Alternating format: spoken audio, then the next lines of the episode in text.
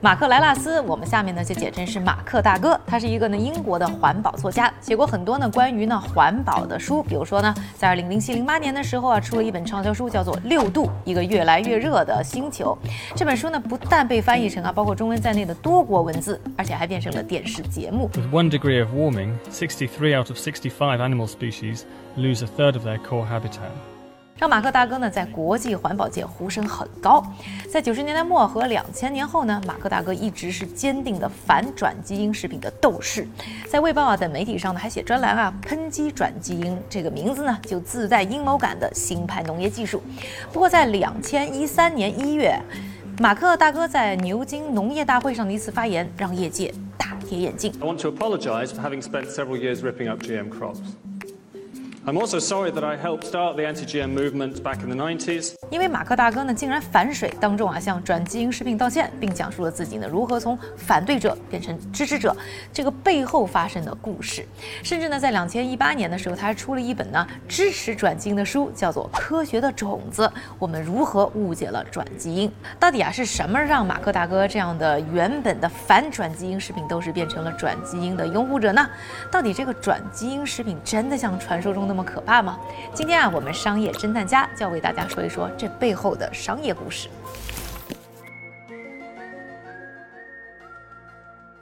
首先呢，我们来看看大家眼中的转基因食品都是什么样子的。Do you try to avoid GMOs in your diet? Absolutely. Why? Because they're not good for you. What is a GMO? It's it's uh genetically monif mono I don't know what is it. Genetically modified. The O? The O? well, I'm not really sure. I don't know, so I really don't care. 一代两代的人看不出来，啊以后哦，可能是长期隐藏的危害。对对对，那您会给孩子吃吗？那更不能给孩子吃了。而和视频中的普通群众不同啊，马克大哥啊说到自己反水呢，可是理由充分。不过他的理由非常简单，就一条：科学。二零一三年，他的演讲上呢，他也坦言啊，自己当年呢其实并没有真正的是基于任何科学上被承认的研究，而是根据呢自己的个人经验和理解，就写出了各种各样反转基因的文章。虽然呢马克大哥呢已经是站队到了转基因的一边啊，但是其实我们身边呢有很多人一谈到转基因呢，还是带着贬义，而且商家们呢也把非转基因食品呢是当做一个卖点啊，去迎合呢消费者的心理。大家的观念有没有误差呢？说了这个问题呢，首先我们来看看啊，围绕转基因的几个主要罪名。首先呢，第一条罪名就是说它不健康。根据呢皮尤研究所的数据啊，只有百分之三十七的美国人认为呢转基因食品是安全的。很多人认为呢，因为转基因食品对基因进行了人工改造，所以它对人体的健康呢是有潜在危害，会造成癌症、自闭症、糖尿病、肥胖，甚至男性精子活性降低。In 1996, genetically engineered soy and corn were introduced into the American diet.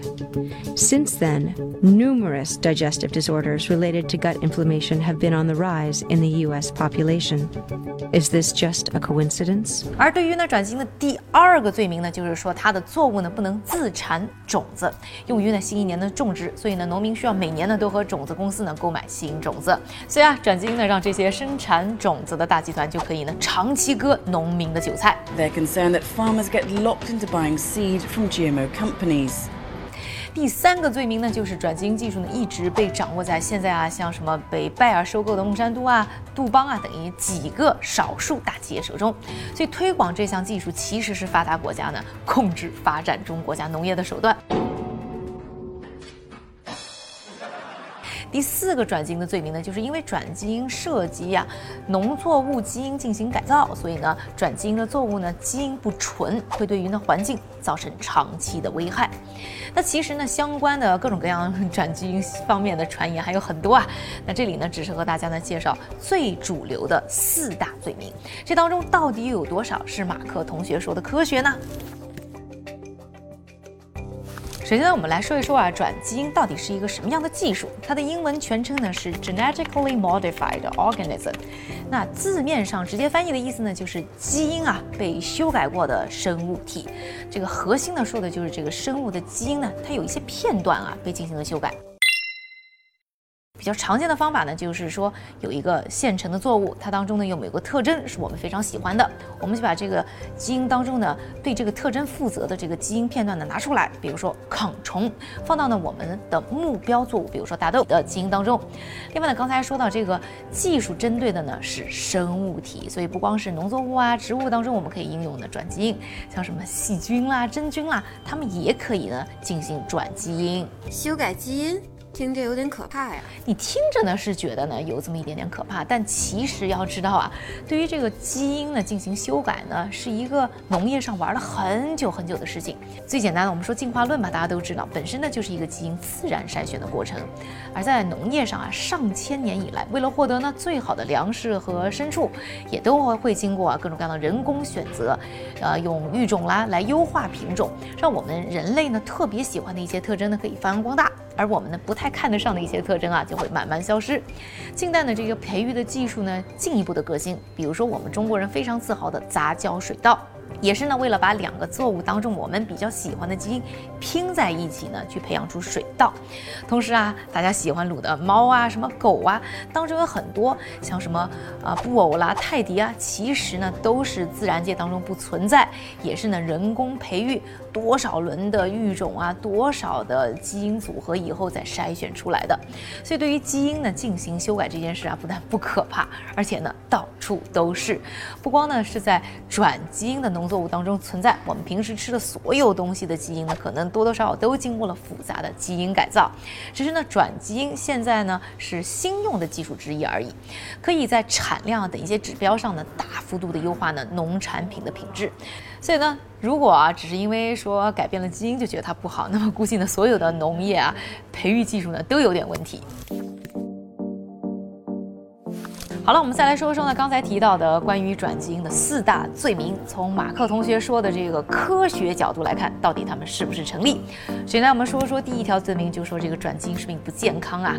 那第一个呢，被批准的转基因粮食呢，就是呢美国在一九九五年批准的转基因土豆，到现在呢已经有二十五年的时间了。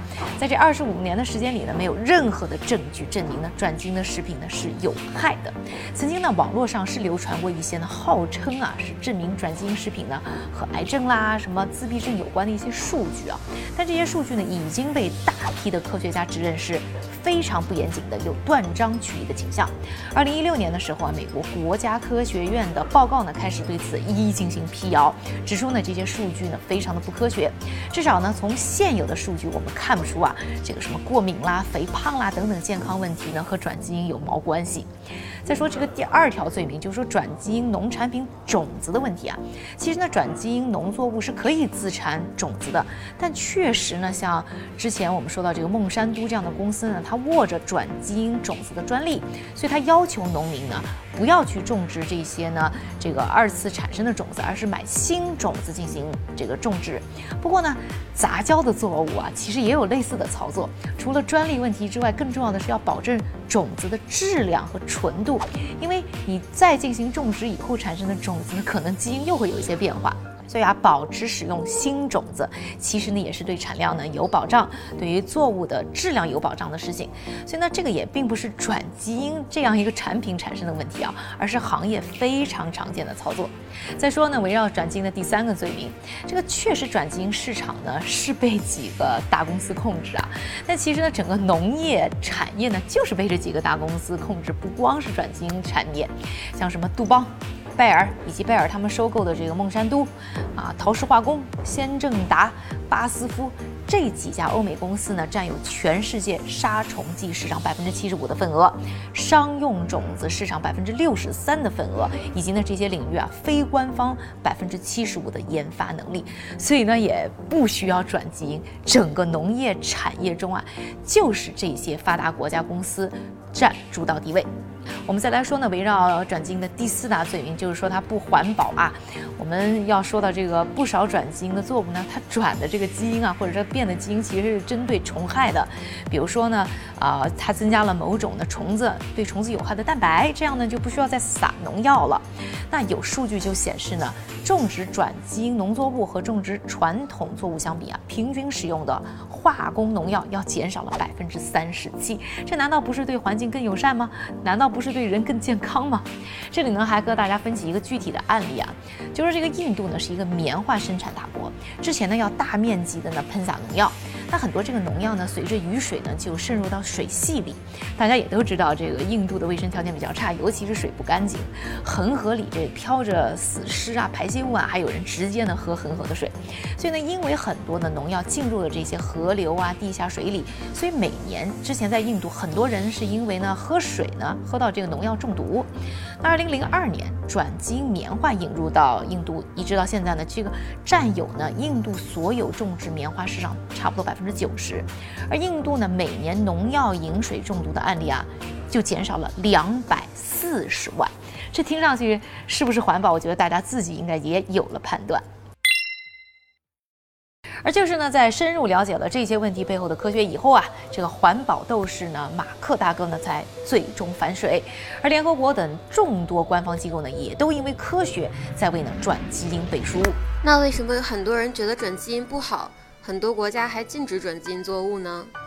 嗯，这个问题非常有意思啊。那说到这个问题的话，我们首先呢就是要来了解一下，就是到底啊是哪些人在反转基因这个技术。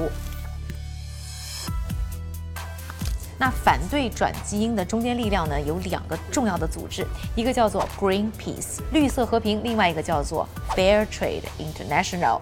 绿色和平呢是一个总部设在荷兰的非营利组织，成立于呢1971年，现在呢活跃于55个国家，是全世界最大的环保组织。他们除了反对转基因之外呢，还反对什么使用核能啦，啊，反对水里面使用氯来进行消毒啦等等。他们号称呢是为全人类谋福利。不过他们呢也被福布斯是称为是管理精密的生意啊。我呢看了一直到二零一七年好几年他们一个财务的数据啊，他们每年的年收入呢都是在接近四千万美元的水平啊，而且他们长期的资产的水平呢也一直是在数百万美元，所以很有钱。我的天哪！而他们呢使用的宣传手段呢也比较出位啊，像什么篡改照片啊等等一些私有企业都不敢用的招儿，他们都敢用，甚至呢。他们呢还被新西兰和加拿大政府呢取消了非营利组织的身份，就因为说他们政治企图呢过于的明显。我们再来说一说啊，他们这个钱那么多钱从哪里来的？包括像什么荷兰政府的彩票啊，很多政治团体呀，还有大量各种的普通人。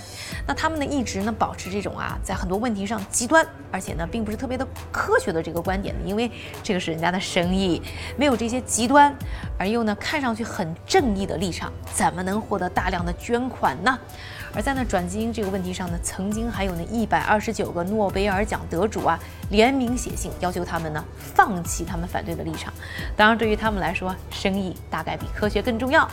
那另外一个呢，喊反转基因喊得比较凶的呢，就是刚才说到 Fair Trade International，这个呢是一个通过贸易啊想要保护呢农民权益的组织。所以呢，一切反对大公司、大企业的事儿都是符合他们诉求的。自然呢，他们也会把呢反对转基因作为自己的重要立场。来笼络呢自己的会员和金主，所以呢，对这些啊这个顶着正义的帽子，但做着各种的名利生意的这些事儿的啊，建议大家去看看呢今年奈飞的一个纪录片儿《Tiger King》养虎为患，看看呢什么动物保护、环境保护，他们圈里的水有多深。了解了到底是谁在反转基因之后，我们再来说一说为什么他们的言论会有人听。那一方面呢，像 Greenpeace 就是绿色和平和 Fair Trade International 啊，他们投了很多的钱，因为刚才说了他们很有钱嘛，去做呢反转基因的宣传。另外很重要的一点就是他们宣传的点啊，是说呢，对于转基因，我们还有很多东西是未知的，这些我们还不知道的东西很可怕。而这个策略啊，确实非常有效。这个为什么会很有效呢？你问的很好。那我看过一篇呢，比利时啊。根特大学的生物和哲学系教授写的论文，专门呢就是来解释这个问题的。他们认为呢，反对转基因的这些言论呢，更是在触动人们的情绪，让人恐惧。而科学呢，都是一些理性的数据，在情绪面前呢，往往就显得有些无力。就好像啊，坐汽车比坐飞机的死亡率要高很多，但是呢，大家普遍还是会觉得呢，这个坐飞机比坐汽车更危险一点。因为呢，想象一下空难那种恐怖的场景带给大家的紧张的情绪呢。就会大很多。而转基因本身这个概念，刚才说到这个什么修改基因啊，和大家这个常规的认知呢，就有非常大的不同。那本身呢，就更容易引发呢人们的恐惧情绪，再加上这个未知带给人又有有巨大的不安感，所以啊，和科学数据带来我们心理上一点点的这个涟漪相比啊，就显得呢有点苍白无力了。当然了，最终吃不吃转基因食品的权利呢，还是在您的手里。但今天做这期节目呢，除了希望给转基因食品呢一个更科学的解释，也是希望大家呢在很多问题上要相信科学，不被自己的情绪或者别人的情绪忽悠了。